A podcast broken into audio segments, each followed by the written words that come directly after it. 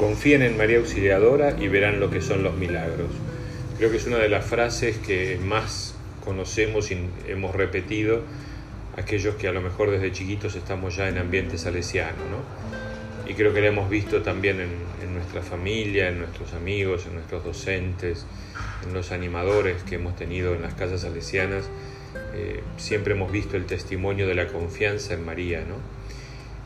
Me parece que justamente una, virtud a crecer en nosotros es esa confianza. Ayer eh, el tema era insistir, ¿no? Tirar de la pollera de la madre.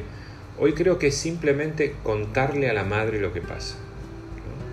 Sabiendo que, como todo chico que le cuenta a la mamá lo que pasa, sabe que la mamá algo va a hacer. Algo va a hacer con su dolor, algo va a hacer con su alegría, con su angustia, pero algo la madre va a hacer. No se queda con la palabra del hijo simplemente para tenerla ahí.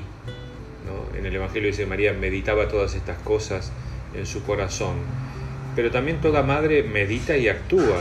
María no sigue acompañando a ese hijo en el Evangelio hasta llegar a la cruz.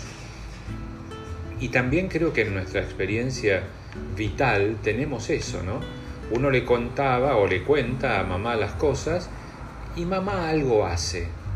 Me parece que eh, tenemos que crecer en ese sentido de la confianza, ¿no? Yo se lo cuento a mamá, sabiendo que no se lo va a quedar para ella, sabiendo que no se lo va a quedar simplemente para decir, ay, qué lindo, mi hijo me lo contó. María en eso es muy distinta a nosotros. A veces nosotros eh, nos vanagloriamos de la confianza que nos tiene la gente, pero no es que hacemos mucho con lo que la gente nos cuenta, nos dice, ¿no? Como que, bueno, ya lo tengo, es mío, no, no es nuestro. Ojalá que podamos crecer todos en esa confianza, que realmente confiando en María Auxiliadora, logremos los milagros que todos los que están a nuestro alrededor necesitan.